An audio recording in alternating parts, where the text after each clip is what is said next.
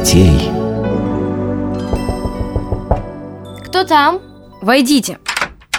Привет, ребята. Макс, привет. А чего это ты такой нарядный? В белой рубашке?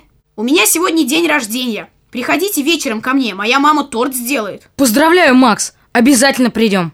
Максим, подожди. Я тебя сейчас поздравлю. Куда это она побежала? Не знаю. Вот, Максим, этот бенгальский огонь горит в честь тебя. Спасибо, Василиса. Как красиво он горит.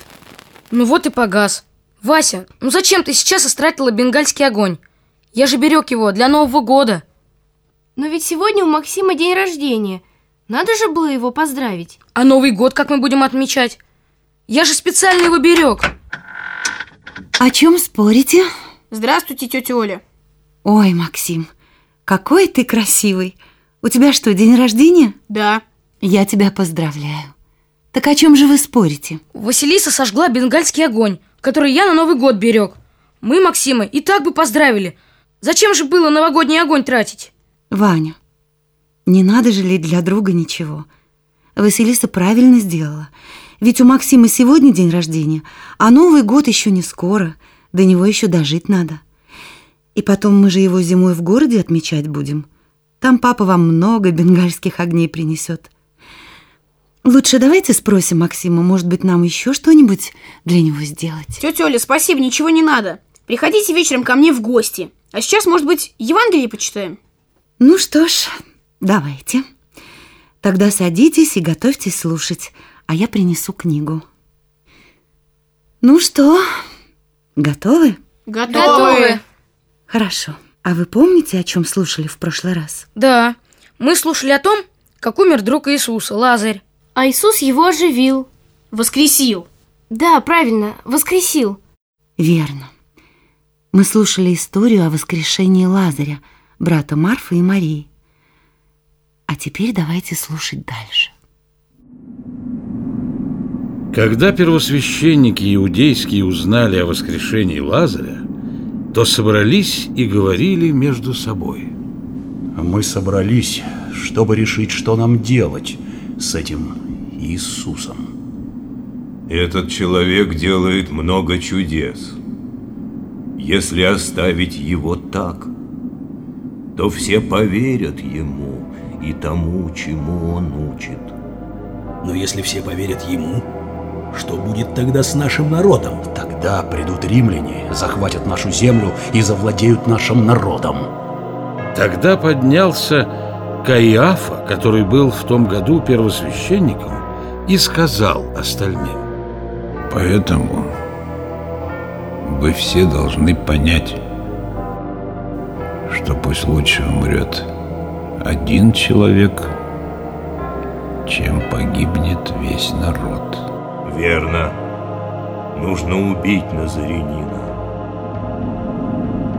Как же так, мам? Иисус же добрые чудеса совершал. Он больных исцелял, даже мертвых воскрешал. Он же никакого зла никому не сделал. Почему же эти священники захотели убить его? Да, Василиса, все так, как ты говоришь.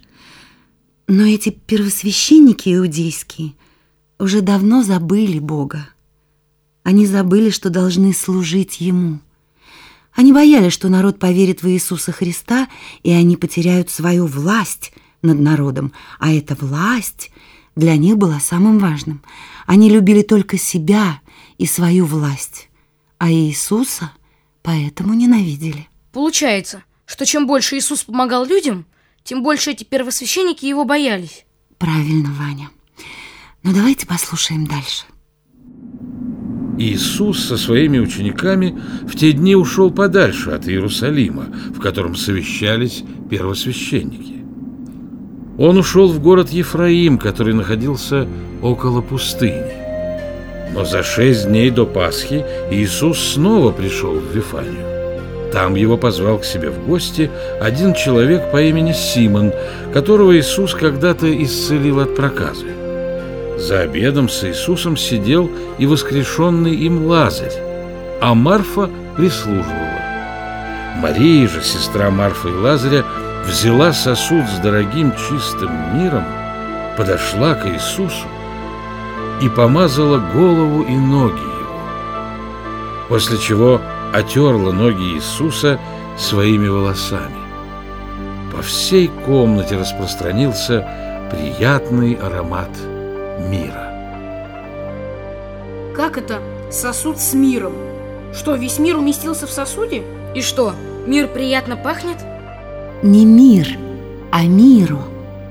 Это особая смесь из ароматных растений и масла. Им помазывались для своего служения священники, цари и пророки. И стоило это мира очень дорого. Но давайте слушать дальше. Один из учеников Иисуса, Иуда Искариотский, увидев, что Мария вылила все мира из сосуда, сказал Зачем Мария истратила все мира? Лучше бы продать это мира за 300 динариев и раздать нищим. Сказал он это не потому, что заботился о нищих, а потому что очень любил деньги. Любил собирать их и копить. Иуда носил специальный ящик для денег, которые апостолам давали добрые люди. Иуда же воровал из этих денег. Как воровал? Ну, когда апостолы поручали ему купить какой-нибудь еды или еще чего нужного для жизни, то Иуда шел, покупал хлеб на два динария, а всем говорил, что потратил три. И этот оставшийся динарий оставлял себе лично. А вот так любовь к деньгам начала губить Иуду. Но давайте слушать дальше. Услышав, что сказал Иуда, другие ученики молчали. Тогда Иисус сказал им, «Не мешайте Марии. Она доброе дело для меня сделала. Она сберегала это мира на день погребения моего. Нищие всегда будут рядом с вами, и вы всегда сможете позаботиться о них. А я не всегда буду с вами. Многие из иудеев, когда узнали, что Иисус опять пришел в Вифанию, которая была рядом с Иерусалимом, нарочно пришли туда, чтобы увидеть не только Иисуса Христа, но чтобы посмотреть на Лазаря, которого Он воскресил из мертвых. Первосвященники же и фарисеи решили убить не только Иисуса, но и Лазаря, потому что из-за него многие уверовали во Христа. На следующий день Иисус с учениками пошел в Иерусалим. За ним следовало много народа. Ах, зачем он пошел туда? Ведь там первосвященники, которые решили убить его. Иисус, который видит сердце каждого человека и знает, что каждый из нас думает, очень хорошо знал, что первосвященники, фарисеи и книжники хотят убить его. Получается, что Иисус шел на смерть. Да, Максим. Иисус сознательно шел на страдания и смерть. Но зачем? Он же мог жить и жить. Он шел на это из-за любви к людям. Иисус своими страданиями и смертью искупил грехи всех людей. И наши тоже? И наши тоже. Если бы он не пострадал и не умер, никому из людей и нам с вами не быть в Царстве Небесном. Теперь же мы можем войти в рай, если только будем жить хорошо и делать то, что велел Христос, и не делать того, что Он запретил. Но давайте слушать дальше. Иисус остановился недалеко от Иерусалима у Елеонской горы, на которой росли масличные деревья. На дороге ближе к Иерусалиму стояла небольшая деревенька. Иисус подозвал к себе двух учеников и сказал им, «Ступайте в это селение, которое прямо перед вами. Когда войдете в него, то увидите привязанную ослицу и с ней молодого осла, на которого еще никто не садился. Отвяжите их и приведите ко мне». И если кто-нибудь спросит вас, зачем вы отвязываете, скажите, что они нужны Господу, и их сразу же отпустят. Ученики так и сделали. Они пошли в селение и действительно увидели у входа в него ослицу и молодого осла. Смотри, брат, ослица и осел, как и сказал учитель. Пойдем, заберем их. Но видишь, недалеко стоят люди. Это, наверное, их хозяева. Ты что, забыл, что сказал нам учитель? Не бойся, пойдем.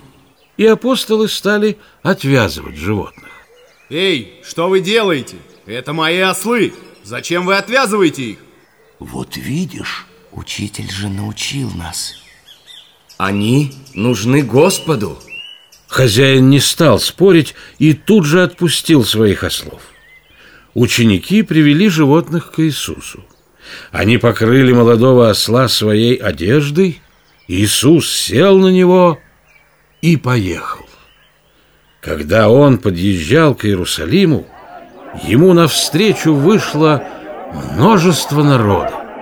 Толпа окружила Иисуса со всех сторон, и весь народ радостно кричал. Спаси нас! Спаси нас! Спаси и сохрани! Да благословит тебя, Народ бросал на дорогу свою одежду, чтобы по ней проехал Иисус Христос. Другие срезали с деревьев ветви и держали их в руках. Иисус же смотрел на Иерусалим если бы ты, Иерусалим, знал, почему живешь сейчас в мире и спокойствии, но это скрыто от твоих глаз. Придут дни, когда окружат тебя твои враги, разорят тебя, убьют твоих жителей и не оставят камня на камне за то, что ты не принял меня. Почему же Иисус сказал, что Иерусалим не принял его? Вон ведь как жители города встречают его. Да, в этот день они встречали его торжественно. Но пройдет всего несколько дней, и они, наученные первосвященниками и книжниками, заговорят по-другому. Давайте почитаем про это. Обязательно почитаем. Но в другой раз.